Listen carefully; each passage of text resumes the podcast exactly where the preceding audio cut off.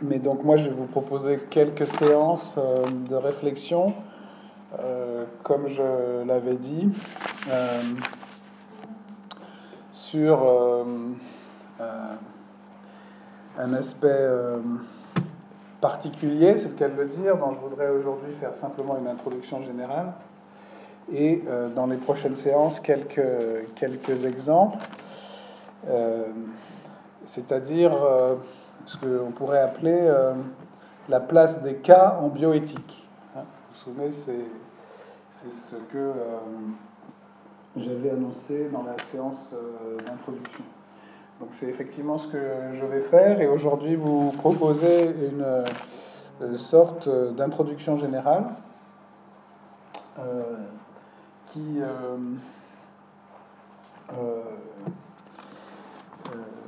vise à à présenter le problème, et puis de façon cohérente, je pense, dans les prochaines séances, j'étudierai des cas. Donc euh, aujourd'hui, je voudrais simplement euh, essayer de poser le problème, et euh, dans les séances qui viennent, simplement entrer dedans de façon claire, donc cohérente avec euh, des cas. Euh, donc, euh, je voudrais je voudrais, dans ces remarques introductives, d'abord montrer la complémentarité de deux aspects de la bioéthique, hein, celle des principes et celle des cas. Ensuite, je voudrais défendre la notion de cas contre des, des notions proches, ou plutôt en montrant pourquoi elle a, plusieurs euh, angles possibles. Et puis, dans un troisième temps, euh, euh, essayer de développer une méthodologie de, réflexion sur les cas, qui sera aussi évidemment une méthodologie de, disons, d'éthique d'une manière tout à fait générale entendu que d'une certaine manière, ce que je voudrais montrer, c'est que la bioéthique est toujours aussi une bioéthique des cas, hein, et jamais seulement une bioéthique des principes. Donc euh, c'est ce que, c'est ce que euh, évidemment, euh, j'essaierai de, de, montrer. Donc trois points pour aujourd'hui dans ce moment d'introduction. la complémentarité des cas et des principes, la notion de cas par opposition à d'autres possibles, hein, en tout cas comme intégrant un certain nombre de dimensions, je dirais plus exactement. Puis enfin, une méthodologie. Euh, voilà. Alors, je partirai d'une citation qui n'a rien à voir avec la, bioéthique, du tout, euh, sauf qu'elle nous met aussi au cœur du problème et euh, de la raison pour laquelle, en fait, évidemment, on ne peut pas se contenter des cas. Et toute éthique qui se voudrait, en un sens, seulement clinique, parce que j'essaierai de montrer qu'entre l'éthique des cas et une éthique clinique, il y a évidemment un lien.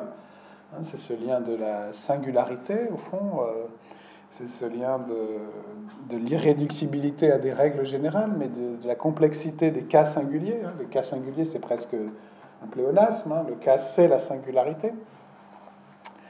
Euh, eh bien néanmoins, je partirai d'un exemple donc pour montrer, enfin, je partirai d'une citation qui m'a toujours beaucoup frappé euh, pour euh, montrer que euh, on peut pas non plus abandonner les règles et que la bioéthique c'est d'abord des principes, même si c'est pas forcément ce qu'on appelle aujourd'hui les, les, principes de la, de la bioéthique au sens de la théorie des principes, qui définit quatre grands principes éthiques supposés s'appliquer à tous les cas de bioéthique mais on peut néanmoins pas se passer de, règles générales ou de principes euh, universels en quelque sorte. Hein.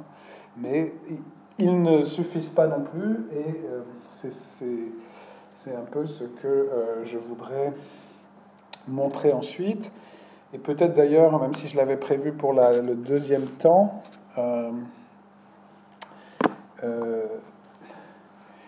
je pourrais vous donner une première définition de ce que j'entends par un cas. Hein. CAS, hein, j'appelle cas, au fond, euh, euh, un événement qui illustre une règle, mais qui ne s'y réduit pas. Hein. Mais qui ne s'y réduit, ne s'y réduit pas, ne s'y réduit euh, jamais. ne, saurait s'y réduire, la déborde soit par défaut, soit par excès, soit par ceci, soit par cela, mais ne s'y réduit pas, y compris, et, peut obliger à changer la règle ou à inventer d'autres règles. Donc il y a un rapport dynamique entre la règle et le cas, j'y reviendrai ensuite. Mais là, je voudrais d'abord partir d'une citation qui nous ramène en un certain sens à l'origine de la bioéthique et pourquoi la, bioéthique euh, est quand même euh, issue de principes tout à fait généraux qui ne font pas exception de cas, comme on dit, ne pas faire exception de personne, c'est-à-dire il y a des il y a des cas justement dans l'expérience humaine où on ne tient plus compte des cas. Il y a des différences entre les, situations individuelles. Cette, cette, citation n'a encore une fois rien à voir avec la médecine, mais euh, elle me paraît assez exemplaire de, des enjeux citation, elle vient d'une euh, conversation qui a lieu en 1942, je crois, à Londres, entre deux philosophes français euh, qui font partie de la résistance. D'un côté, euh, Jean Cavaillès, qui est donc un héros français de la résistance, philosophe mathématicien, qui a fondé un réseau de, résistants, et d'autre part Simone Veil, autre philosophe française, qui va le voir parce qu'elle voudrait être être parachutée en France pour fonder un réseau d'infirmières combattantes. C'est peut-être ça le lien avec la médecine. Elle voudrait euh, monter un réseau d'infirmières pour montrer que euh, ce sont des valeurs opposées qui s'opposent dans cette guerre et que euh, du côté de la résistance, il y a une forme de soin justement qui peut être montrée en exemple. Et alors, Cavaillès trouve le projet très beau, mais euh, très dangereux. Il pense qu'elle euh, peut y laisser sa vie et que c'est irréaliste en quelque sorte hein, euh, de monter ce, projet en pleine guerre, de se faire parachuter quelques femmes. Alors l'idée de Simone Veil, c'est qu'elle serait habillée en blanc, enfin elle serait une sorte de corps de, morale comme ça, de, de résistante, qui serait parachuté.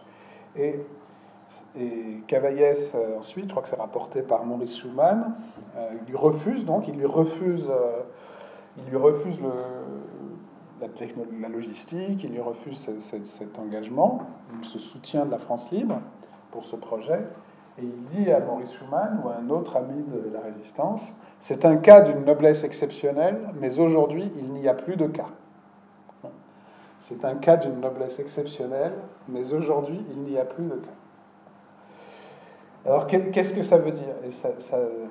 C'est un point qui n'est pas sans intérêt pour euh, le rapport entre règles et singularité en éthique d'une manière générale, et peut-être aussi dans l'éthique médicale.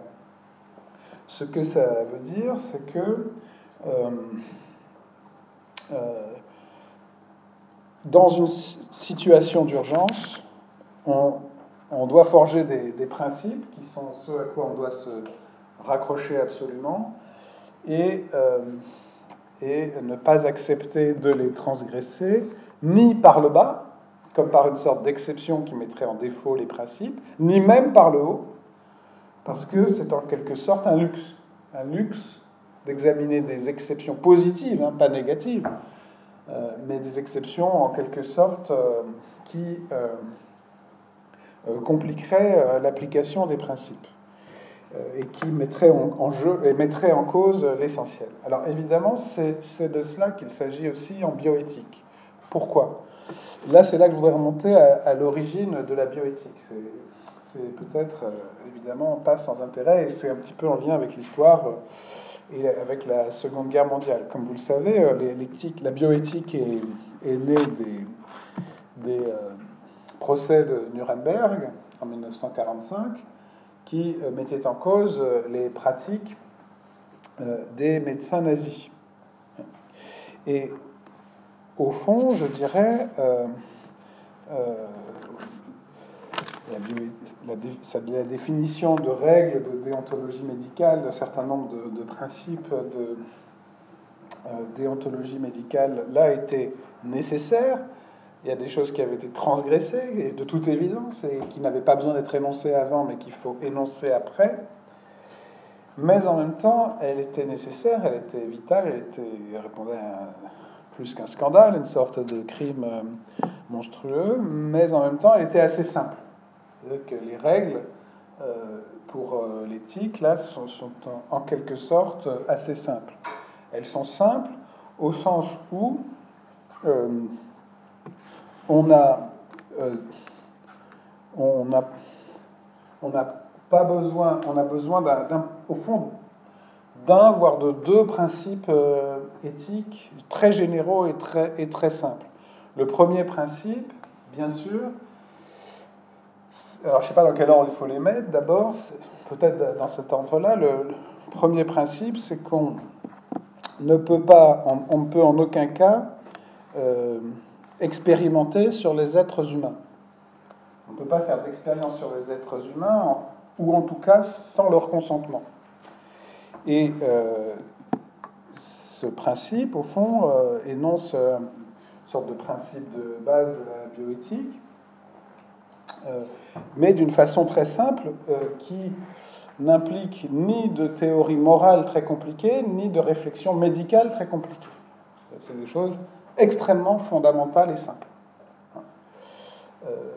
Et au fond, ce principe se dédouble très, très vite, très simplement, c'est-à-dire euh, si on, fait euh, euh, un acte médical sur un malade sans son consentement, c'est une violence, et puis si aucun, aucune justification médicale, même pour le, pour le bien de l'humanité supposé, ne le justifie.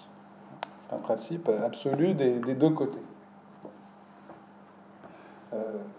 donc, au fond, euh, le, ces principes de base euh, ne souffrent aucune exception et définissent une bioéthique extrêmement simple des deux côtés de la morale générale. On ne peut pas faire violence à notre être humain, on ne peut pas le, tuer même en particulier. évidemment, euh, la, supposée médecine des, des, nazis était très souvent simplement une violence ou, un meurtre même pour la recherche du bien de l'humanité, ce que cette médecine prétendait, puisqu'elle prétendait mettre au point des médicaments, euh, faire de la recherche euh, médicale, euh, etc. Donc, ces, ces, deux ces principes qui sont à l'origine de la bioéthique, mon but est évidemment pas de dire qu'il faut les, transgresser dans des cas. Au contraire, il faut des principes simples et, radicaux pour définir l'éthique médicale. Donc l'éthique médicale, comme toutes les autres, repose sur euh, des principes universels, hein, que certains ensuite, dans les principes médicaux, ont développés, ne pas nuire aux malades, euh, respecter son autonomie, euh, son consentement, etc. Bon, mais au fond, ce sont des principes relevant aussi de droits très fondamentaux et d'autre part d'une déontologie médicale aussi très, très simple et, et nette et il faut absolument respecter ces principes. Euh, donc là, il n'y a pas de cas, si vous voulez. Très très simple. Hein. On peut nous dire tout ce qu'on veut, il n'y a pas de cas. Il ne peut pas y avoir de cas, et il n'y a pas de cas d'exception. Autrement dit, comme je le développerai tout à l'heure, l'un des risques quand on parle de cas, c'est d'entrer dans ce qu'on appelait au XVIIe siècle la casuistique.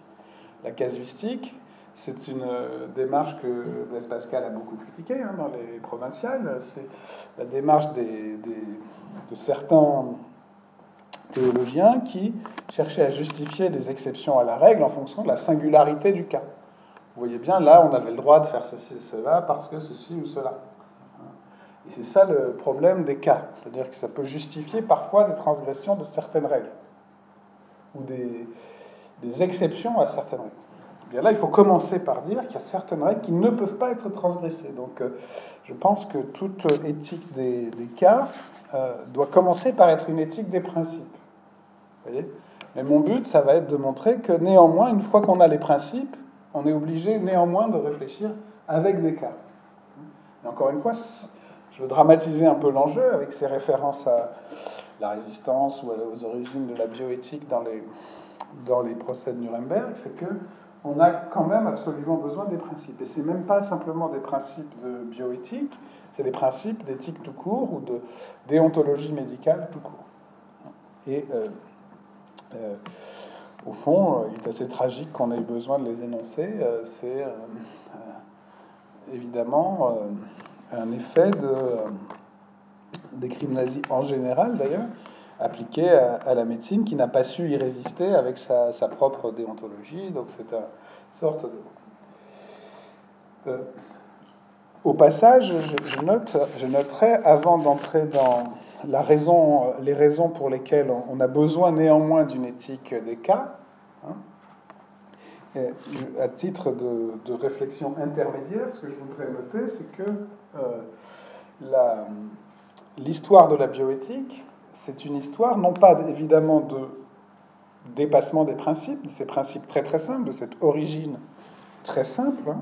C'est tout à fait simple la bioéthique. C'est euh, on n'a pas le droit euh, de faire violence à un être humain sous prétexte de médecine, ni pour lui, ni même ni, ni, au nom de l'humanité, ni même pour lui. Hein, d'une certaine façon, on doit respecter euh, son consentement et, on, et on n'a pas le droit de lui nuire avec des moyens médicaux, ni pour lui faire du mal, ni pour le bien de l'humanité, ni même parfois au nom de son propre bien. Hein, c'est un interdit absolu.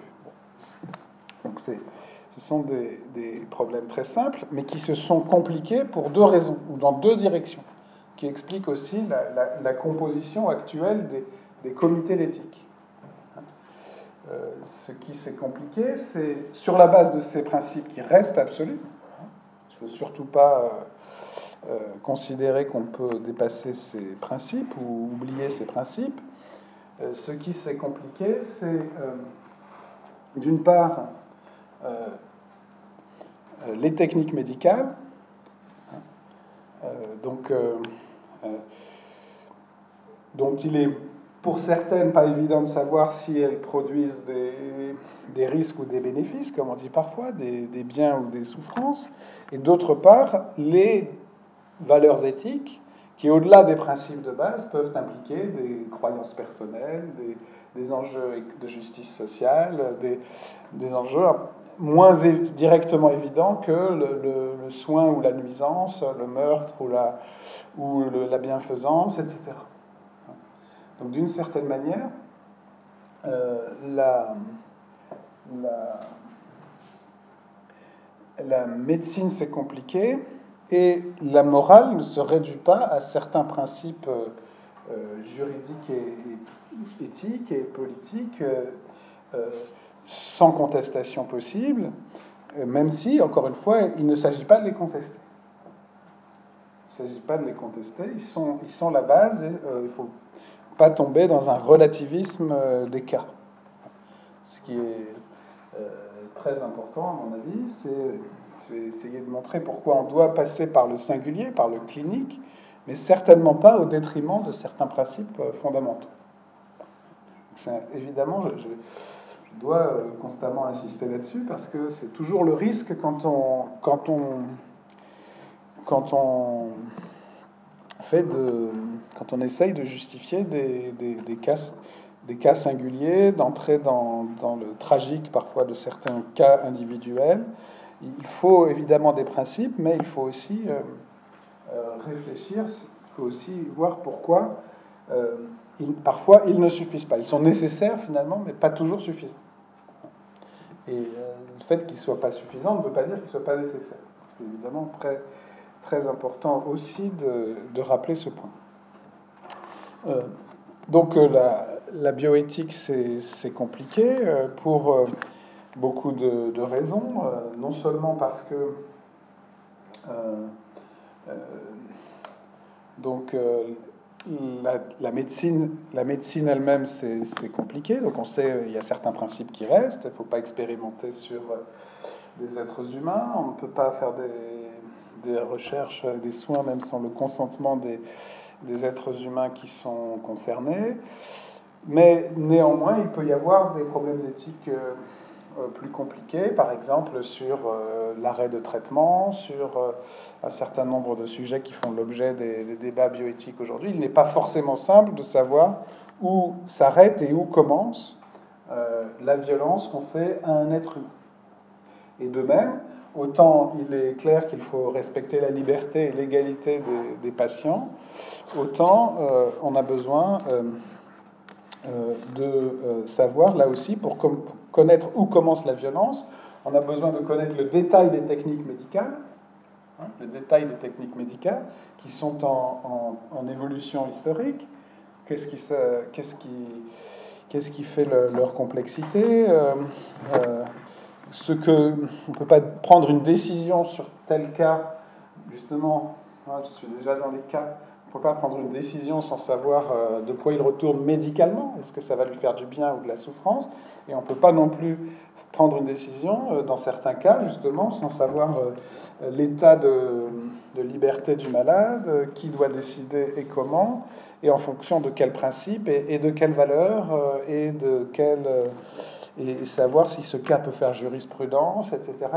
Donc, au fond, au-delà des principes généraux, au-delà des principes généraux, il y a une complication euh, de la bioéthique qui vient d'une complication du bio et d'une complication de l'éthique. Et c'est pour ça que dans la plupart des comités d'éthique euh, en France et ailleurs, ce que vous trouvez, c'est en général aussi des médecins, parce qu'il faut une expertise médicale, hein, il faut une expertise médicale complexe, il y a nécessairement un savoir médical qui rentre en jeu, hein, et des, euh, éthiciens, disons, au sens très large du terme. Euh, normalement, je pense qu'il faudrait toutes les sciences humaines possibles et imaginables. En France, il y a beaucoup de philosophes, euh, parce qu'il y a un prestige de la philosophie, mais je pense qu'il faudrait aussi... Euh, et puis, ils sont nommés en France sur des fonctions très, très... Regarder de près, comme vous le savez. Bon, il y a des représentants des diverses religions, il y a des... Enfin, représentants, c'est pas des représentants, mais en tout cas, on considère que il peut y avoir une variété de points de vue euh, sur un certain nombre de dimensions. Il pourrait, peut-être il devrait y avoir des, spécialistes des différentes sciences humaines. Il pourrait, il devrait y avoir peut-être aussi des représentants des patients, etc., euh, etc. Donc, euh, ce que je veux dire par là, c'est que ce dont on s'aperçoit, c'est que sur la base de principes simples, la complication des situations concrètes, hein, complication des situations concrètes, fait que, euh, heureusement, on retrouve ce que j'appellerais le luxe des cas. Hein. C'est-à-dire, on n'est en effet euh, pas toujours dans l'urgence absolue face à une situation de, violence absolue. Et il y a des cas où, euh, où, précisément, il y a des cas où la question est plus compliquée et où on ne sait pas a priori ce qui, ce qui est bien et ce qui ne l'est pas. Peut-être aussi on peut avoir des cas où on a un choix tragique entre un mal et un moindre mal, et il va falloir néanmoins trancher, et euh, en cédant de principe, mais aussi en regardant le cas. Mais aussi en regardant le cas. Et donc parfois, on ne peut pas répondre comme Simone comme euh, Jean Cavaillès et Simone Veil. Euh, c'est un cas d'une noblesse ou au contraire d'une complication, ou comme on veut, ou d'une bassesse exceptionnelle, pour prendre des cas aussi où ça peut être mais enfin, bon, c'est un cas d'une complication exceptionnelle ou bien d'une difficulté exceptionnelle. Euh, mais aujourd'hui, il n'y a plus de cas. Cette phrase peut valoir. Si on est dans un système où, de nouveau, les médecins participent à des tortures, le, cas où des médecins participent à des crimes contre l'humanité, ça existe encore euh, aujourd'hui, eh bien, là, il n'y a pas de cas. Hein, il n'y a pas de problème. Le problème des cas commence quand on n'est plus dans la situation d'urgence qui requiert les principes. Et là, par contre, euh, la, question qui se pose, c'est euh, devant des cas compliqués où les principes ne peuvent pas euh, nous aider a priori,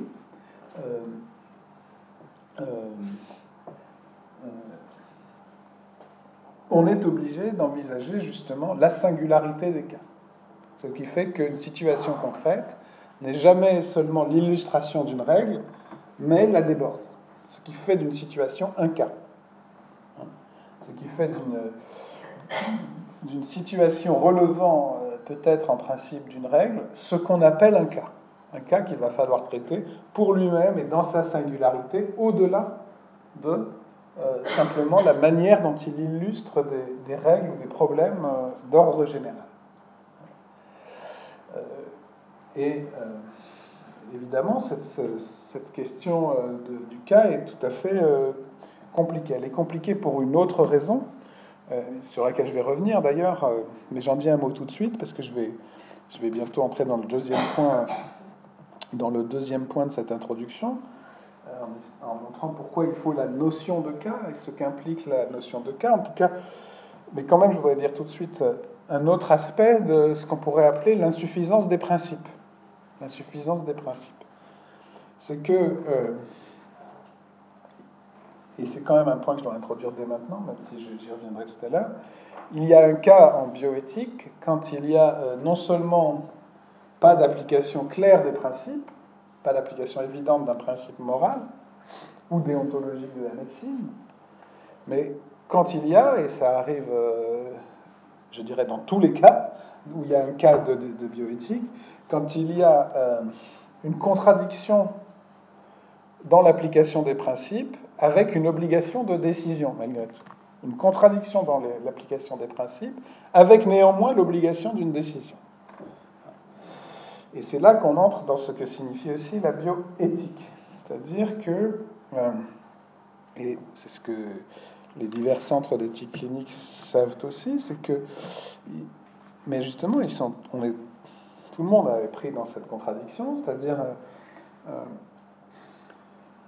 cette contradiction, il y a trois éléments. D'une part, on a des principes, et on peut avoir ce qu'on appelle les quatre principes de, la bioéthique euh, devenus en quelque sorte traditionnels, le principlisme, les principes que les théoriciens américains ont construits pour euh, nous repérer dans, dans, la bioéthique, donc qui sont tout à fait euh, intéressants, mais euh, c'est pas de cela que je voudrais parler, je m'en tiens à ce que j'ai dit tout à l'heure, on, pourrait dire aussi ce qu'ils reprennent sous le principe de ne pas nuire en particulier, bon.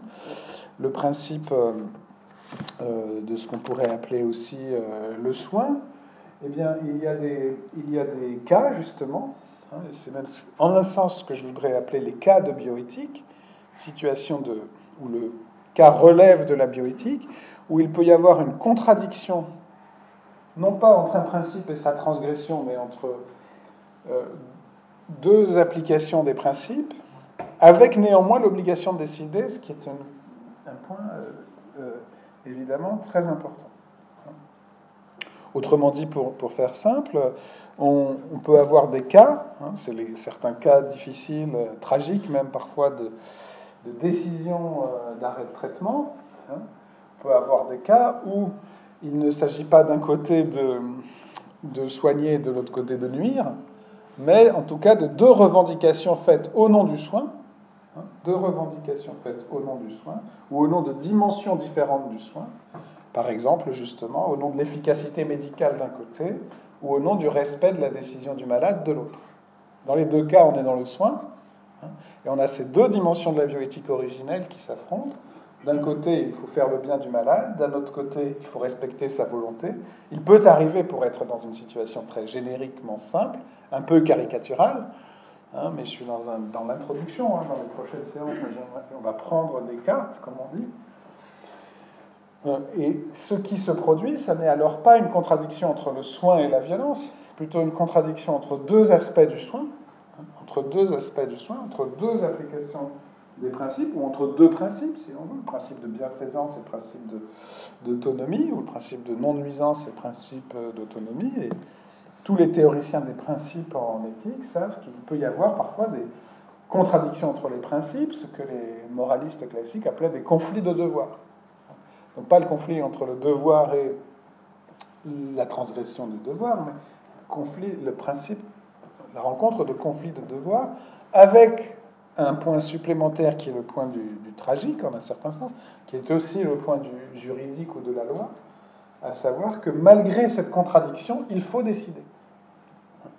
S'il n'y avait que la contradiction, ça irait, mais ce qui rend euh, la situation euh, complexe, c'est euh, l'obligation de, de décider c'est l'obligation de, décider.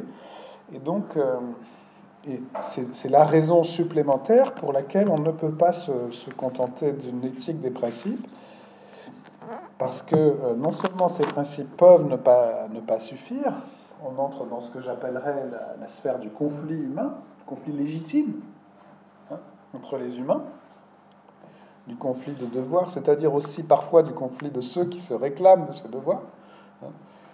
Donc pas forcément de la violence, mais du conflit. Euh, tout conflit n'étant pas nécessairement, tout désaccord en tout cas n'étant pas nécessairement une violence, tout conflit humain n'étant pas forcément tranchable a priori euh, en fonction de, d'une vérité contre une erreur ou une violence contre, contre un soin, mais c'est cette situation de conflit entre des dimensions du soin qui euh, peut donner lieu à euh, des, des, situations où on a besoin de réfléchir sur le cas, et au cas et au cas par cas, pour dit, au cas par cas. Sachant encore une fois que L'exemple des médecins nazis nous, le rappelle, et encore une fois, il y a encore des cas comme ça aujourd'hui, et on peut inclure dedans aussi le, je sais pas moi, l'abus de pouvoir d'un médecin. Aujourd'hui, on parle beaucoup de harcèlement sexuel. Là, il n'y a pas de problème de cas. Hein. Il, y a des, il, y des, cas où il n'y a pas de problème de cas. On est, on est bien d'accord. Il y a des, donc, euh, la, ce que je voudrais creuser dans cette série de séances, ce qui m'intéresse d'approfondir, c'est à quel moment on entre dans, les cas, c'est-à-dire aussi dans. Euh, euh, pourrait dire, le, le, à la fois le tragique et le et l'historique qui aussi fait forcément avancer l'éthique, pas dans, en tout cas pas dans les, dans les moments où on ne peut pas se contenter des, des principes. Euh, même s'il faut passer par, euh, par les principes.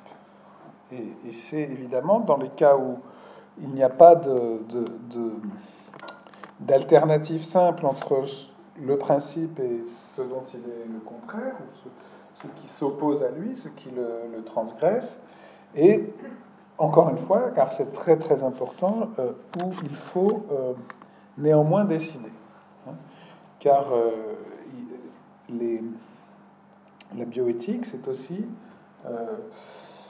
c'est non seulement un certain nombre de principes et d'interdits, mais c'est aussi un ces principes en tant qu'ils orientent une décision, en tant qu'ils orientent une action. En tant qu'ils orientent une action et qu'ils éclairent une décision. C'est des principes en tant qu'ils nous aident à répondre à la question qu'est-ce que je fais ici et maintenant devant ce cas? Qu'est-ce que je vais faire? Est-ce que je fais ceci ou cela? C'est évidemment à cela que servent les principes, c'est à éclairer des, décisions euh, sur des cas euh, singuliers. Donc, euh, la, la thèse que je voudrais, enfin ce que je voudrais explorer, au fond, ce que je voudrais explorer, c'est le moment où, où on ne peut pas se contenter des principes et où on doit rentrer dans, dans l'instruction des cas, euh, dans l'instruction des, des, cas euh, toujours singuliers, euh, qui exigent un dépassement des principes qui exige un, dépassement des principes.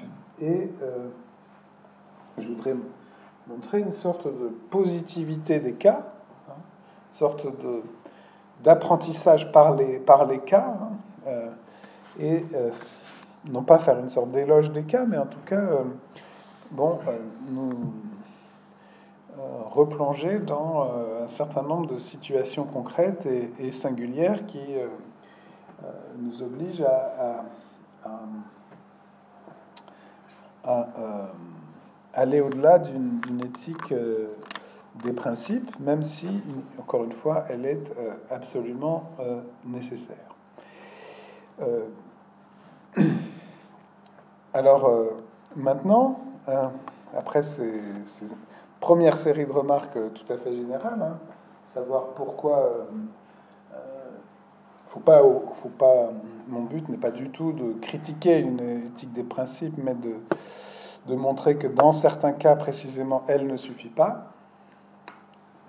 Euh, euh, je voudrais euh, maintenant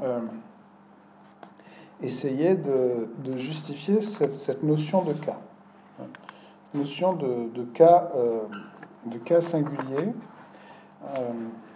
de cas, euh, cette notion de cas peut être euh, par opposition à d'autres. Euh, et essayer de, comprendre pourquoi elle a plusieurs dimensions. Pourquoi elle a plusieurs dimensions et pourquoi là, ça n'est pas un défaut, mais au fond, c'est un, un, c'est un avantage. C'est un avantage que euh, cette notion ait euh, plusieurs dimensions. Je vais prendre, euh, je vais citer trois, trois, usages de la notion de cas. D'abord, alors, mais qui peuvent être ambigus pour certains, pour certains d'entre eux. D'abord, ils sont positifs, mais ils sont, ils sont aussi, ils, peuvent, dans certains cas, être, être, être ambivalent ou, ou ambigu. D'abord, évidemment, euh, la première dimension qu'il faut évoquer, c'est la dimension médicale. Euh, le cas, c'est euh, tout simplement le, cas clinique. C'est le fait que c'est ce qu'on pourrait appeler la singularité du malade. Ici, le cas, c'est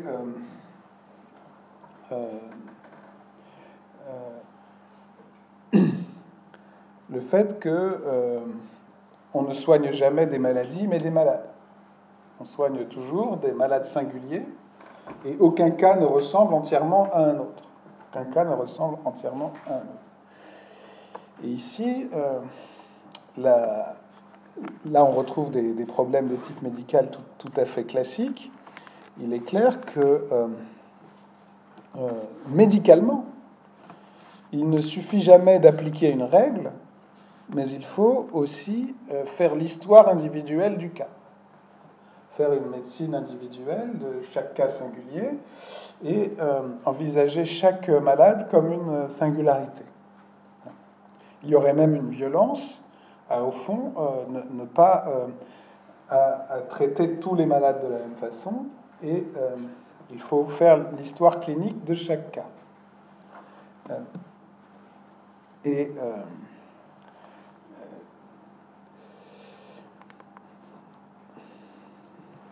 c'est donc aussi un principe d'éthique médicale, d'éthique clinique, hein, de, euh, euh, dans la filiation aussi de Georges Canguilhem, hein, qu'on avait déjà rencontré.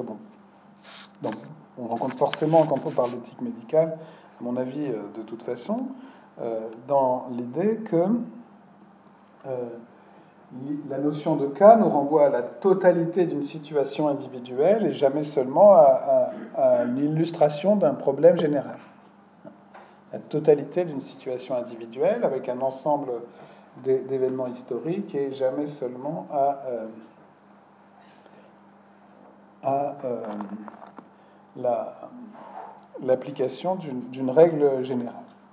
Alors les médecins le savent bien hein, et euh, euh, ils ont toujours euh, progressé aussi par euh, l'étude de cas. Hein. et même par la présentation de cas. La présentation de, cas cliniques est une des pratiques de, l'histoire de la, les plus reconnues de l'histoire de la médecine. On a en tête des présentations célèbres de malades mentaux, par exemple, de la fin du 19e siècle, par Charcot ou par d'autres, etc. Euh, ici, on pourrait dire, il peut, euh, il, peut y avoir une violence à,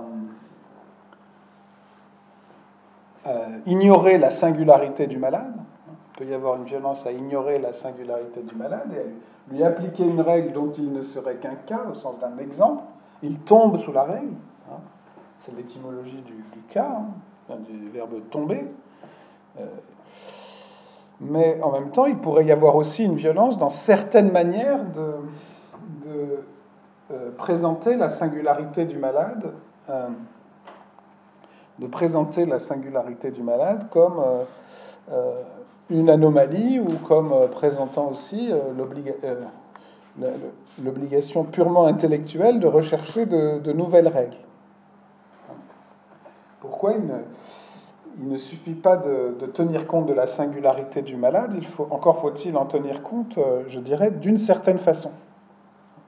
D'une façon euh, euh, qui soit centrée sur lui, d'une certaine manière.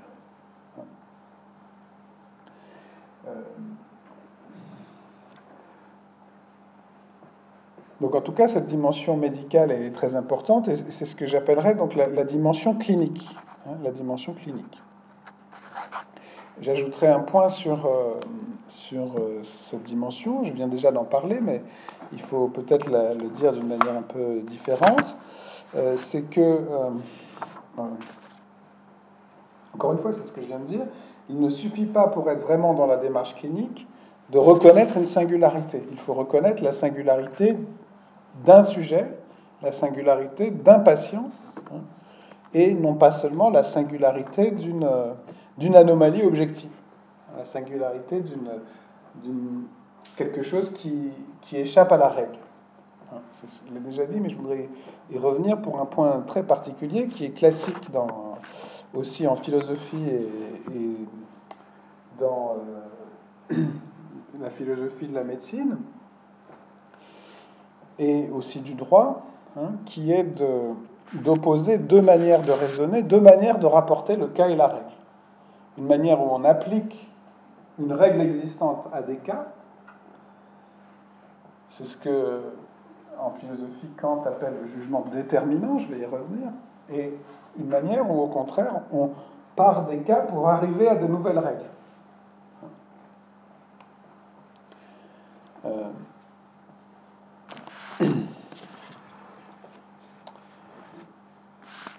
c'est une distinction très importante dans l'histoire de la philosophie, hein, dans la critique de la faculté de juger de Kant. Kant distingue entre deux manières d'appliquer, de rapporter le singulier et l'universel, de rapporter un cas à une règle.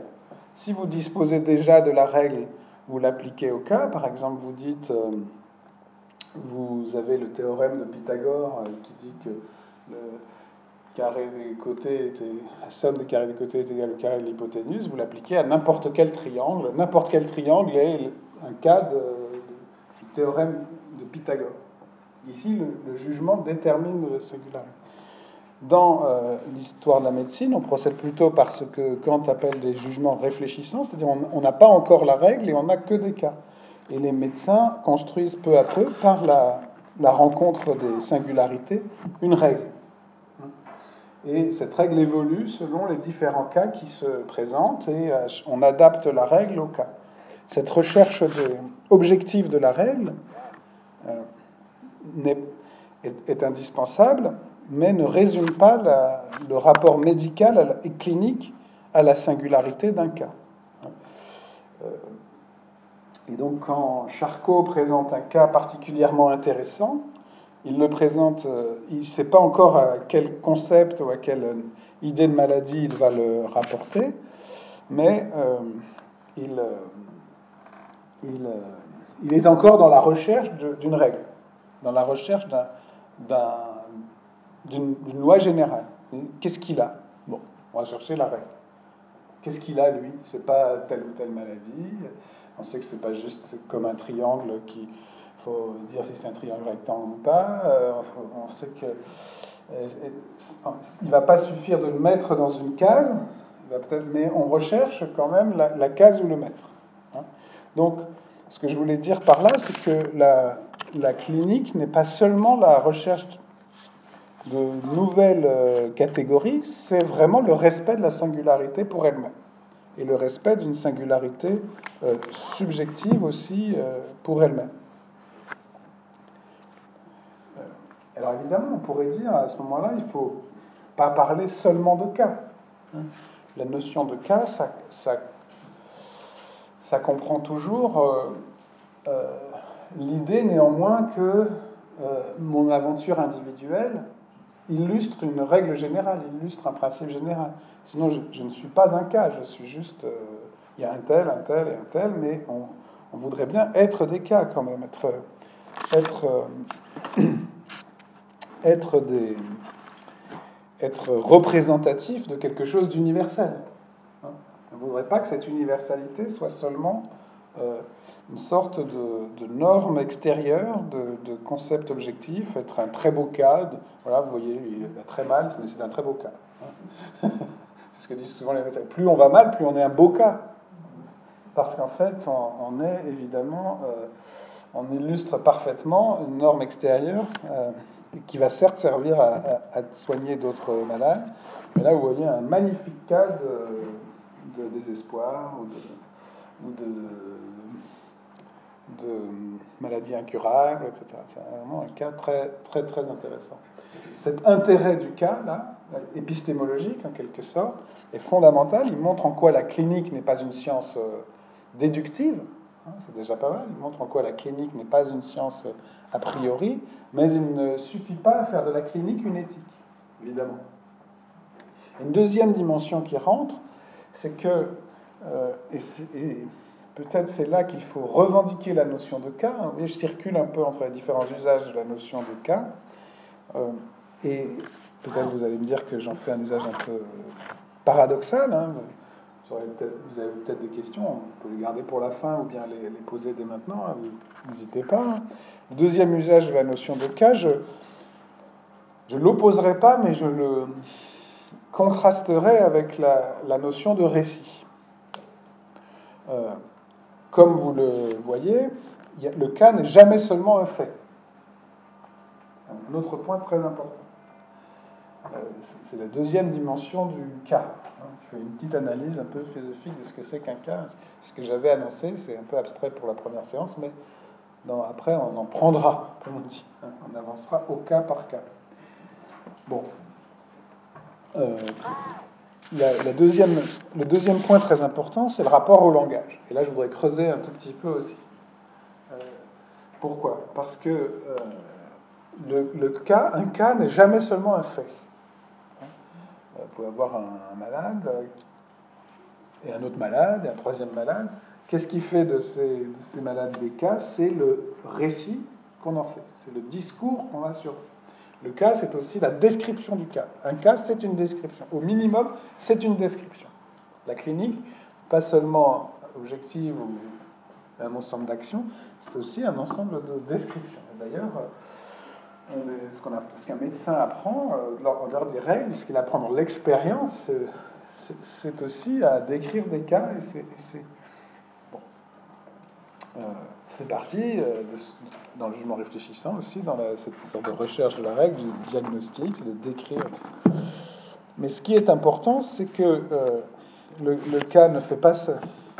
On pourrait dire, il y a un premier niveau de discours sur le cas qui est la description justement médicale du cas. Et on a raison de dire que ça ne suffit pas et qu'il y faut aussi le récit du malade. Et c'est au, aussi euh, une des sources de ce qu'on appelle aujourd'hui l'éthique narrative. L'éthique narrative, c'est la manière effectivement très profonde, hein, inspirée euh, souvent de Ricoeur, dont on a dit que il fallait resituer l'événement de la maladie dans l'histoire du malade, hein, dans le récit de l'histoire du malade, et pas seulement dans la description des tableaux cliniques de la maladie, hein, resituer le, la, maladie dans le, dans le récit de vie. Dans le récit de vie. Et donc on pourrait opposer la notion de récit et celle de cas, peut-être il faut les, les, opposer. Le récit, c'est plutôt euh, la reprise à la première personne du cas qui se décrirait à la troisième personne. Le récit, c'est le récit centré sur le, par le patient, sur lui-même, et euh, et il y a sûrement quelque chose euh, de vrai euh, là-dedans. Mais à cela, il faut ajouter pourtant une réserve. C'est que quand je raconte ma maladie, quand je raconte une aventure de ma vie, je veux montrer quelque chose d'universel. Il est presque impossible de raconter seulement pour raconter, pour raconter sa vie. Nous voulons mettre en avant quelque chose d'universel, qui n'est pas, qui n'est pas seulement une règle extérieure ou une catégorie euh, euh, clinique ou médicale, mais qui est plutôt euh, le sens humain universel de la situation. Le récit est toujours un peu une recherche de l'universel. Non seulement le récit du singulier, mais la recherche de l'universel. Un point tout à fait important, à mon avis, aussi pour l'éthique médicale, pour une raison très simple c'est que le malade à qui on demande de raconter sa maladie, l'éthique narrative, c'est évidemment déjà un progrès par rapport au malade à qui on ne demande rien, qu'on traite de l'extérieur comme un, comme un objet, hein, on décrit seulement son cas. mais il peut avoir aussi l'impression que euh, il est un récit numéro tant dans une série de récits et que finalement, ou, parfois qui peut être normalisé aussi, le, récit de vie comme... Euh, voilà, on lui dit, bah, on lui pose des questions standards en quelque sorte. Or, on a tous le sentiment qu'il nous arrive quelque chose qui, mériterait d'être quelque chose d'important à tel moment, qui mériterait d'être noté, et que c'est ça qui fait de, notre récit le récit d'un cas. D'un cas qui peut avoir une valeur universelle. Et là, ce qui est important, je crois, c'est de considérer que euh, il faut aussi rechercher dans, chaque récit, euh, à des degrés divers en fait, mais peut-être dans tous les récits en droit, quelque chose qui euh, nous apprend quelque chose d'universel. Pas seulement, qui ne vaut pas seulement parce que c'est le récit de la personne, mais qui nous apprend quelque chose d'universel, et c'est ce qui fait que euh, peut-être il y a certains récits que nous retenons plus que d'autres, hein, c'est ce qu'on appelle aussi les, et notamment dans les grandes œuvres d'art, hein, ou les cas singuliers qui font l'objet d'œuvres littéraires ou cinématographiques particulièrement importantes, qui marquent une, époque aussi. je vais ajouter la troisième dimension tout à l'heure, hein, ce que c'est qu'un cas emblématique. Qu'est-ce que c'est qu'un cas emblématique On s'approche de cette dimension ici. Et ça veut dire aussi que le récit n'est jamais seulement une description, mais n'est jamais seulement non plus une narration individuelle, c'est toujours aussi la recherche d'un sens et la construction, je dirais presque d'une œuvre. La recherche du sens, d'un sens et la construction d'une œuvre. Et ici, je ferai encore un petit détour, et ça va être important parce que dans une euh, prochaine séance, je prendrai quelques récits de cas d'ordre psychanalytique, et je pense que ce que je vais étudier pas la prochaine fois, mais celle d'après. Alors, je ne sais plus le calendrier, ne me demandez pas, mais pas, pas la prochaine séance, mais celle d'après. Je prendrai les, cinq psychanalyses de Freud, le recueil intitulé Cinq psychanalyses, parce que la psychanalyse est, très, est une des disciplines médicales, médicales entre guillemets, mais quand même vocation thérapeutique en tout cas, où la, le récit de cas a une dimension tout à fait particulière, ou ce qu'on appelle dans la pratique analytique les vignettes cliniques, racontées. Monsieur, trois étoiles, est entré dans mon cabinet. Ça avance beaucoup par des, rencontres individuelles et des récits de cas. Néanmoins, il y a une, ce qu'ils appellent, ce qu'on appelle en psychanalyse, une métapsychologie, il y a une théorie. Hein. il y a un lien entre la théorie et le cas, mais très particulier en psychanalyse. Et, donc, je pense que la prochaine fois, je prendrai vraiment un cas clinique, la, la fois d'après, un cas plutôt psychique, et la fois d'après, un cas plutôt juridique, moral, sans doute une affaire, comme on dit, ce sera mon troisième sens du cas, d'ailleurs dans un instant, de la question de qu'est-ce que c'est qu'une affaire. Hein. L'affaire Vincent Lambert, ou le cas Vincent Lambert, ou ceci, cela. Mais j'en suis pour l'instant à mon deuxième niveau de ce que c'est qu'un cas. Or, euh, bien sûr, tous les récits de tous les êtres humains ont la même valeur éthique. Il hein. faut écouter tous les malades, etc. Mais on a besoin aussi de cette recherche du sens et de cette mise en avant de cette création, on pourrait presque dire littéraire, formelle en tout cas, qui peut aussi passer par le cinéma ou par euh, d'autres techniques, qui font que euh, un cas nous présente quelque chose de tous les cas.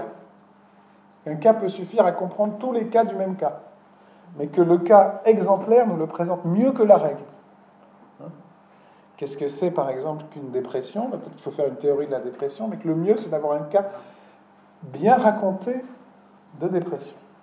Ou un cas exemplaire, comme on dit. Qu'est-ce que c'est que l'exemplaire de euh, telle ou telle situation?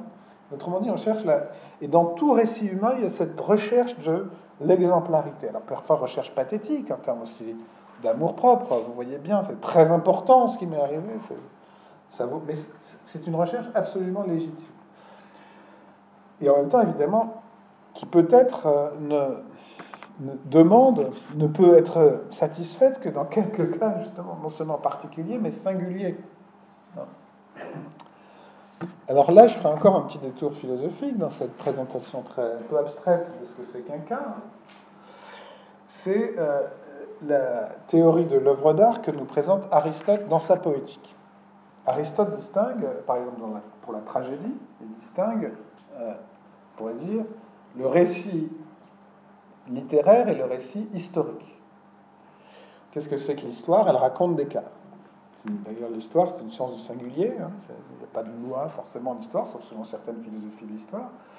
Disons, euh, pour Aristote, en tout cas, l'histoire, euh, c'est le mot, grec veut dire ça, c'est le récit, par exemple, de tous les, tout ce qu'ont fait les rois de Thèbes ou les, ou les citoyens d'Athènes, de Grèce. Bon. Qu'est-ce que c'est que le récit artistique? Le récit artistique, dit Aristote, hein, sa définition, c'est celui qui, à travers un cas, cherche l'essence, cherche l'essentiel, cherche la règle de tous les cas, mais à travers un cas. Donc le récit artistique, il n'est ni dans la description seulement, ni dans la théorie. Ni la philosophie, ni l'histoire. La philosophie décrit l'essence sans passer par les cas. Elle nous dit ce que c'est que euh, le malheur humain, ou ce que c'est que le pouvoir, ou ce que c'est que la maladie, ou la médecine, le savoir, disons, nous dit et le savoir de l'essence. Le, le récit historique nous décrit des cas, ça vaut aussi pour la médecine clinique, décrit tous les cas, mais l'art est intermédiaire, c'est-à-dire il, atteint l'essentiel dans l'individuel, ou il vise l'essentiel dans l'individuel. Il vise l'essentiel dans l'individuel. Et inversement, il n'atteint l'essentiel que dans l'individuel. Vous voyez? Il n'atteint l'essentiel que dans l'expérience individuelle. Donc, Oedipe, c'est pas l'Oedipe réel, ça c'est pour l'historien. Mais c'est pas non plus un simple exemple d'une théorie philosophique ou morale abstraite. C'est l'histoire individuelle d'Oedipe qui nous présente un problème universel qui vaut pour tous les humains. Eh bien, de ce point de vue-là, je pense qu'il faut parler de cas et pas seulement de, récits. C'est que, d'une certaine manière, euh, nous ne pouvons connaître l'expérience qu'à travers des cas exemplaires.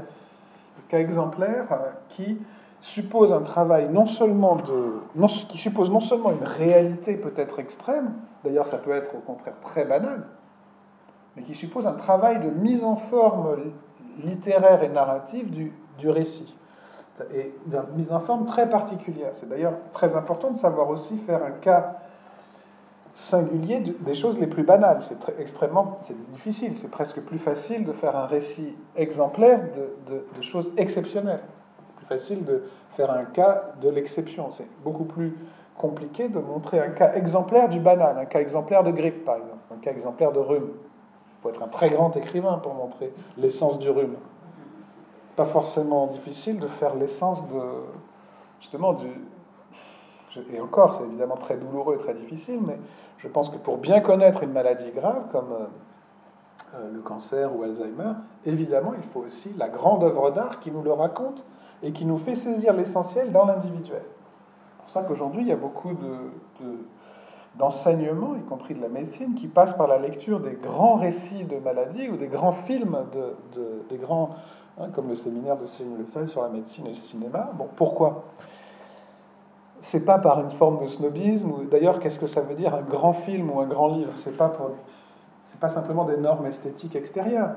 Hein, c'est que ils, nous font accéder, ce sont ces, ces, récits qui nous font accéder à une singularité et en même temps à quelque chose d'universel dans cette singularité même. Et à la première personne, mais qui redevient une troisième personne. C'est-à-dire, en un certain sens, il y a une mauvaise troisième personne, qui, enfin une troisième personne qui est une violence en un certain sens. Moi, j'écoute pas ton récit, je, catalogue ton cas. Oui, tu as un cas. Il faut passer par la première personne. Mais il y a un moment où la prise en compte de la première personne reprend un sens universel et où on dit, bah oui, on s'identifie en quelque sorte. C'est tout à fait ça, c'est mon cas. Oedipe, c'est mon cas. Ou euh, etc. Donc, et, au fond, ce que fait ce, récit de cas, et c'est pour ça qu'une éthique doit passer par euh, l'expérience des cas, c'est justement faire que le récit soit de nouveau un cas, tombe sous une rubrique, hein, tomber sous, c'est vraiment ça, cas, le cadéré latin, hein. c'est la chute, mais il, ne tombe pas sous une règle normative, mais plutôt il, fait découvrir un universel qu'on ne sait pas forcément y être, et, parfois même, et même l'universel de la souffrance. Dans l'éclipse, par exemple, le récit que Resvani a consacré à la maladie d'Alzheimer de, sa femme, euh, il raconte en un sens le cas de sa femme. Il ne fait pas seulement le récit de la maladie d'Alzheimer de sa femme. Il veut évidemment la raconter, c'est pour elle, c'est d'elle qu'il parle, mais c'est en même temps pour nous faire saisir quelque chose d'universel dans l'expérience singulière de, la maladie de sa femme. Et euh, cette recherche de quelque chose d'universel peut être l'universel de la n'abolit pas la dimension de souffrance individuelle, mais euh, en un certain sens, au contraire, nous, la fait saisir universellement. Ça ne veut pas dire que là aussi il pourrait y avoir une violence à dire bon, je ne vais pas écouter votre récit, lisez plutôt euh, ce récit-là sur le cancer, lisez Fritz Zorn, Mars, qui est un très grand récit de cancer, regardez le film de je ne sais qui, euh, sur la fin de vie, regardez euh, je ne sais pas qui. Euh, bon. Au contraire, il peut y avoir aussi un, conflit esthétique en quelque sorte. Est-ce que c'est bien raconté? Est-ce que c'est bien de cela qu'il s'agit? Etc.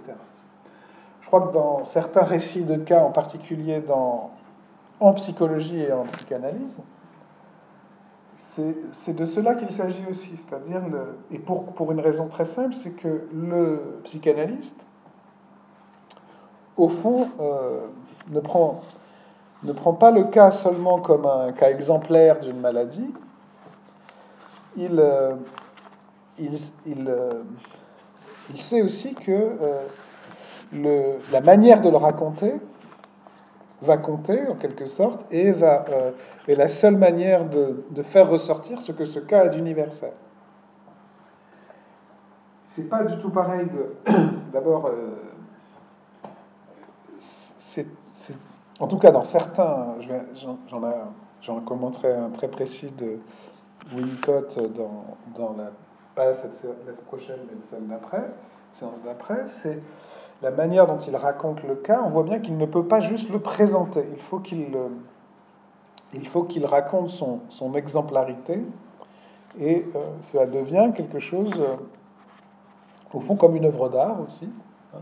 Ça devient quelque chose comme une œuvre d'art qui met en forme le récit de cette singularité, non pas seulement pour un enseignement médical, mais comme une expérience euh, où le sujet lui-même qui raconte, hein, le psychanalyste euh, en l'occurrence, cherche un sens universel.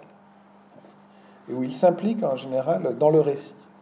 Dans la vignette clinique du psychanalyste, il y a aussi euh, très souvent, alors ça peut être considéré, ça peut être, on peut critiquer, ça peut, est-ce que c'est encore de la médecine, de la science, c'est compliqué, mais en tout cas c'est un, un, genre en quelque sorte de récit de cas, de vignette clinique où le, psychanalyste raconte aussi sa, sa propre réaction devant le cas. Très souvent, il, raconte un texte, euh, c'est des textes intéressants, je pourrais les étudier même littéralement. Il y a un, psychanalyste élabore un concept, une théorie, puis après il dit je vais vous raconter un cas, et dans ce cas, il y a de nouveau lui, mais plus comme théoricien, mais comme clinicien. Il dit voilà, le malade m'a dit ceci, et moi j'ai réagi comme ci ou comme ça. C'est là un cas aussi qu'on pourrait dire aussi relationnel, hein. un cas où le celui qui raconte se, met aussi en jeu, mais en même temps cherche une expérience euh, qui a un sens universel. Évidemment, il choisit, il choisit de raconter tel cas plutôt que, que tel autre.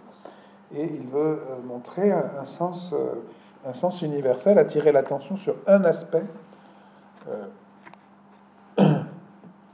qui lui paraît universalisable ou qui lui paraît non seulement illustrer une théorie, mais faire ressortir une expérience universelle. Si c'est juste l'illustration d'une théorie, on, retombe dans le premier cas, si j'ose dire. On retombe dans le cas de simplement l'illustration d'une règle.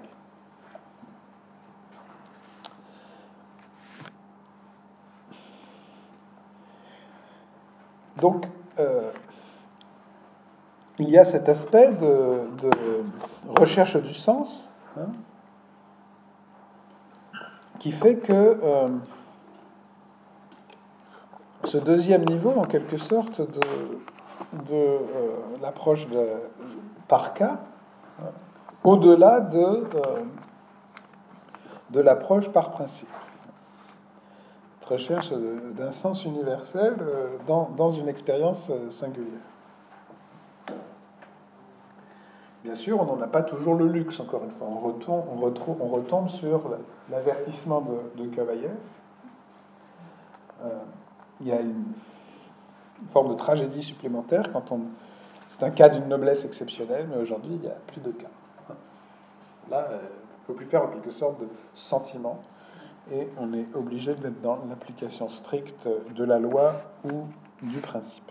Alors, il y a une troisième, et peut-être pas dernière, il y a beaucoup d'autres aspects, mais il y a évidemment une troisième dimension du cas, et c'est. Euh, c'est peut-être sa dimension proprement éthique, c'est ce que j'appelais tout à l'heure la dimension du conflit. Dans, en médecine, le cas est avant tout la singularité de l'histoire, clinique, individuelle. Hein. Euh, dans le récit, euh, on a plutôt euh, à la fois l'expérience subjective et, la recherche du sens, hein, la recherche du sens humain universel. Les cas proprement de bioéthique sont aussi des, cas de conflit et peuvent devenir donc ce que j'appelais une affaire. Une affaire qui peut être retentissante, qui va non seulement être un cas médical, je pense par exemple à l'affaire Vincent Lambert, hein, c'est un cas médical, en même temps évidemment une expérience individuelle, et certainement un jour il y aura un film dessus pas quoi, il faut espérer qu'il soit bien fait, qu'il ne soit pas une violence de plus, etc. Mais il y a aussi une euh, situation de, conflit, une situation qui euh, se confronte non pas à des normes médicales, le cas d'une norme médicale, non pas évidemment seulement à des normes de sens ou à des normes esthétiques, mais à des normes éthiques, juridiques ou, morales. Alors évidemment, on peut penser que euh, Ici, là aussi, c'est vraiment le, le, moment propre de la bioéthique. Hein. C'est le moment où, euh, il faut savoir s'il y a une norme simple auquel répond euh, le cas. la réponse à la question qu'est-ce qu'on fait hein? Est-ce qu'il faut faire ceci ou cela? Est-ce qu'il y a une norme simple? Est-ce que ce cas ou cette affaire fait bouger les normes? Et surtout, quel est le type aussi de de conflits qui, qui, euh, qui se range dans. qui, qui surgit euh, euh, pour faire de, de, ce cas un cas? C'est là qu'on rentre dans. peut-être dans le, le, le, le cœur de la bioéthique. Hein. C'est le moment où, comme je le disais tout à l'heure, il peut y avoir des, conflits entre entre les uns et les autres. Hein. C'est là qu'on s'aperçoit que la situation bioéthique n'est jamais seulement l'application d'une norme, mais aussi une situation euh, relationnelle et parfois, et, toujours même, et, conflit entre des, sujets autour euh, d'un cas qui les, qui les déchire. Un cas, c'est aussi une décision et finalement une, une division. Euh, quand il n'y a pas, encore une fois, l'application euh, simple d'un principe. Alors bien sûr, on cherche des principes pour trancher les cas, et on est obligé. Et ces principes sont à la fois des, normes et, des institutions. Mais il arrive que les, normes n'arrivent pas à trancher les, cas, ou alors difficilement, et, et, que les cas fassent évoluer les normes. Fassent évoluer les normes. On retrouve ici toujours euh, cette, sorte de dialectique, cette sorte de dynamique entre les règles et les cas, ou entre les lois et les euh, singularités.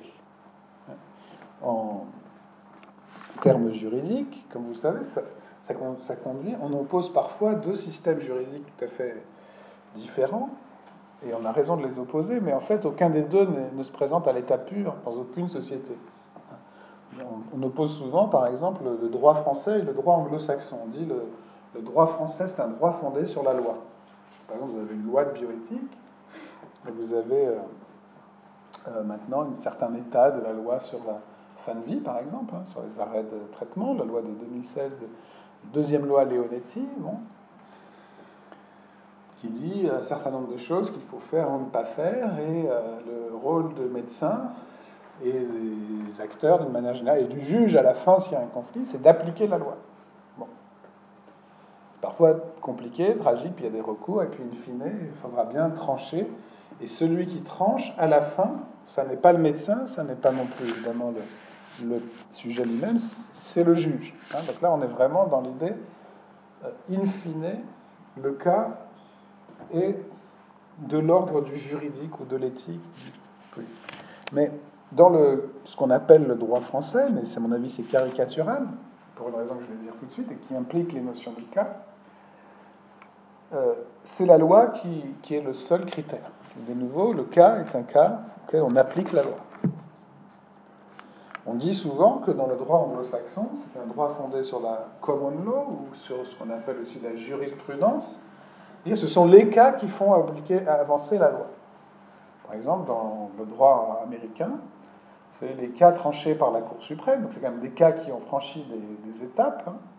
Et l'affaire Vincent Lambert, ou le cas Vincent Lambert, dites comme vous voulez, c'est un cas qui en France est passé par tout un tas de juridictions, hein, par des, tribunaux déjà d'ordre divers et variés, il y a aussi le Conseil d'État, etc. Euh, le trajet de ce cas est tout à fait intéressant, mais tragique, mais ce qui euh, il y aura bien un terme à un moment donné à l'histoire de ce cas. Et le tragique de la singularité ici, c'est aussi son respect, bizarrement. C'est-à-dire que le fait qu'il prenne du temps, si c'était mécaniquement appliqué, ben voilà, justement, ce serait, euh, ce serait peut-être simple, mais ce serait aussi peut-être très violent. Mais en même temps, le fait que ce soit long est une forme de respect qui implique une autre forme de violence. Hein. Donc on est toujours dans cette, cette aporie du cas le, le, dans le monde anglo-saxon, on dit souvent, donc, euh, une finesse va jusqu'à la Cour suprême, par exemple aux États-Unis, et euh, par exemple les grandes lois sur l'avortement, il n'y en a pas forcément aux États-Unis, mais en tout cas elles suivent un arrêt de la Cour suprême. C'est X versus X ou versus euh, United States. Et donc, comme dans le film Kramer contre Kramer, finalement c'est un arrêt de justice et pas une loi sur le divorce qui fait progresser la jurisprudence. Donc on appelle jurisprudence hein, la manière dont un cas singulier fait loi. ça renvoie à la notion antique de prudence, la prudence étant cette vertu morale des cas singuliers. Aristote dit c'est ce qui s'applique au contingent. Il y a des, lois qui valent pour les choses qui ne relèvent pas du hasard. Puis la prudence, c'est savoir juger les occasions, les cas tous différents qui se présentent. C'est l'art du navigateur. Pour naviguer, il faut peut-être faire un peu de mathématiques ou de théorie de ceci ou de cela, mais il faut surtout savoir l'adapter au cas singulier, les principes de la navigation. C'est très beau, mais si on ne sait pas ensuite l'appliquer au cas, on ne sait pas naviguer. De même, euh, la jurisprudence, c'est une prudence dans le droit qui dit, bon, je ne sais pas s'il y a des lois, en tout cas là, ici, je pense qu'il faut faire ci ou cela. C'est le jugement de Salomon qui fait loi, et c'est pas, il n'y avait pas de loi a priori pour dire ce qu'il fallait, euh, la solution. Euh, Donc cette question de la prudence, hein, qui est une vertu euh, très importante, que, une vertu médicale aussi très importante, une vertu de jugement sur le cas. Le bon médecin, celui qui fait pas seulement que connaître la règle, il, il, distingue les cas, il sent la singularité en quelque sorte. Bon, ben, de même, elle s'applique dans la justice. Mais encore une fois, vous ne trouverez pas un seul système juridique qui soit seulement du côté de la loi ou seulement du côté de la prudence.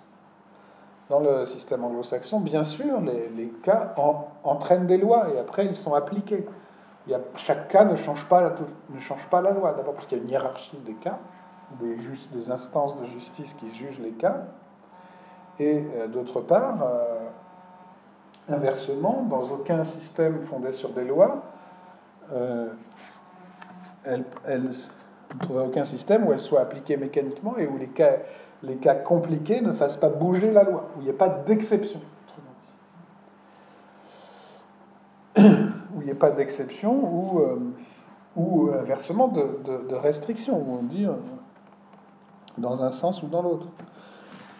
Donc, euh, la question ici aussi se pose de manière beaucoup plus compliquée qu'on ne croit et où les, cas font aussi, dans le droit français, très souvent évoluer les lois et un cas particulièrement retentissant ou tragique peut faire bouger des, normes générales et, heureusement. Euh, le problème, c'est que euh, euh, ces, ces, cas individuels, en quelque sorte, ces cas qui viennent ajouter la complexité d'une situation individuelle qui n'est pas réglée par une norme générale, euh, suppose euh, une, euh, une information médicale, un, récit, un récit, mais en même temps une décision et d'une certaine manière une responsabilité. La question, c'est ce qu'on décide et c'est aussi qui décide. Et donc le rôle de la loi n'est pas forcément de, de donner les normes pour décider, mais au moins de fournir un cadre pour la décision et là aussi, on ne peut pas se contenter d'une sorte de, de peser du pour et du contre euh, de, de, ce qu'on appelle l'éthique clinique. Il faut euh, effectivement euh, un cadre pour la décision, et c'est parfois aussi cela que, que, révèlent les cas. Que révèlent les cas et parfois aussi les, les cas extrêmes. Donc la, bioéthique a toujours avancé aussi par, euh, par des cas, par des cas euh, tragiques et, par des conflits. Euh, ces, conflits ne sont pas toujours évitables. Hein. Il ne faut pas croire qu'on puisse nécessairement les, les éviter. Mais il est très important, je pense, le, le rôle d'une éthique ou d'une philosophie morale, y compris à l'hôpital, hein, parce que c'est notre cadre ici, quand on peut être saisi de, cas de ce genre, c'est euh, euh, de montrer au fond précisément, euh, d'essayer d'épuiser, j'allais dire, les, de montrer ce que le conflit a d'irréductible. S'il est éthique, c'est qu'il y a quelque chose d'irréductible. Ce n'est pas les gentils contre les méchants, mais qu'il y a euh, quelque chose dans la situation elle-même qui est tragique et qui peut imposer une décision qui ne soit qu'un moindre mal et pas, et pas forcément un bien, et qui, mais simplement où on a, euh, et, mais qui fasse progresser là aussi d'une manière universelle euh, le risque de, ces situations. On comprendra dans les séances proprement de bioéthique, hein, on traversera des cas cliniques médicaux et je prendrai un récit de cas, encore une fois, psychanalytique, mais euh, je voudrais consacrer un peu de temps à affronter euh, des cas qui... Euh, un cas, en tout cas, un cas ou deux, de, de situations de déchirement bioéthique, on pourrait dire, hein, où la solution ne s'impose à aucune des deux parties en conflit, mais où néanmoins il faut trancher. Et qu'est-ce que ça nous apprend sur euh, euh, non seulement les, normes en vigueur, mais sur euh, leur progression ou leur régression, la manière dont, au fond, sur la base de normes générales, hein, de la non-violence ou de la non-nuisance ou du respect de la liberté et de l'égalité, au fond, elles, euh, ne suffisent pas à, tout régler, mais il y a toujours une sorte d'histoire d'histoire de, la, de leur application qui a quelque chose euh, d'irréductible. Hein. Euh, donc, au fond, l'idée, c'est de montrer que les, une éthique fondée sur des principes n'est qu'une base, hein, certes nécessaire, mais ne peut être qu'une base provisoire et enfin une base de départ et que l'évolution par les cas est un enrichissement des principes. Et pas leur contradiction, mais au contraire un enrichissement. Je peux, prendre beaucoup d'exemples. Hein. Euh, on peut toujours dire qu'il faut respecter l'autonomie du patient, quand arrive un cas de, malade en fin de vie ou dans le coma, qu'est-ce que veut dire respecter son autonomie Eh bien, si vous dites c'est facile, vous vous trompez. Si vous dites c'est impossible, vous vous trompez aussi.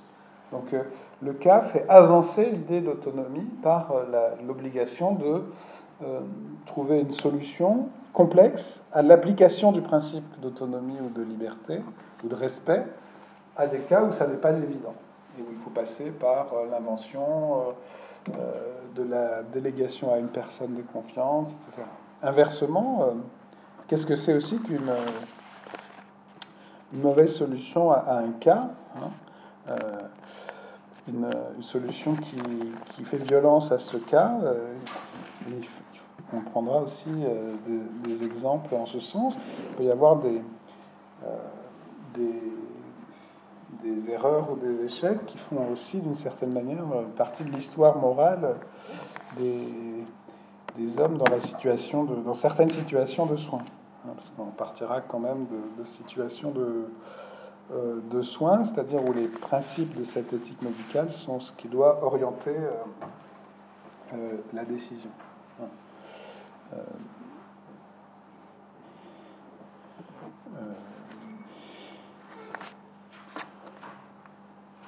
Donc euh, euh, voilà un petit peu ce que je voudrais faire euh, dans les prochaines séances. Je ne sais pas s'il y a des questions, si, vous avez des, questions après ces, quelques remarques d'introduction. Sinon, on, peut, pourrait commencer un peu la discussion, il me semble, à ce stade.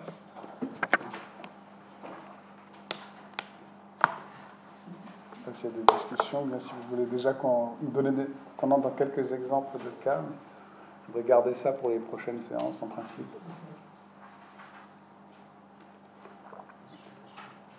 Non Pas de questions particulièrement? Du tout? C'est à peu près clair euh, dans l'ensemble? Bon, bah, je vous propose alors qu'on s'arrête là pour, pour aujourd'hui, un petit peu plus tôt que prévu, mais je préfère. Euh, euh, voilà. Virgile, la prochaine séance, j'ai oublié, pardon, j'ai noté ça, mais ça doit être annoncé sur le site. On peut peut-être rappeler. voilà, je crois que moi j'ai une série de séances là où Cynthia ne pouvait plus venir, mais on va vous redire ça. Je pense que vous le savez peut-être mieux même que moi, mais je l'ai noté en tout cas, mais c'est juste que je ne veux pas faire d'erreur.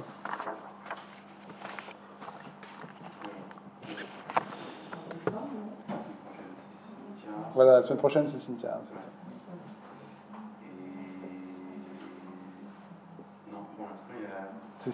Oui, moi je reprends peut-être quand Cynthia peut pas, on fait. Euh, voilà, il y, a un peu une discontinuité nouveau.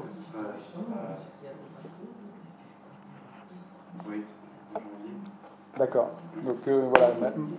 Donc je repasse le relais à Cynthia après cette introduction un peu générale. Pardon pour ce, ces. Cette année, c'était un petit peu compliqué à organiser. Mais euh, donc, vous voyez à peu près ce que j'essaierai de vous proposer dans, dans, les prochaines séances. Je prendrai euh, les, trois situations que j'ai envisagées, les trois euh, dimensions cliniques, euh, le récit et le juridique dans le rapport au récit de cas individuels.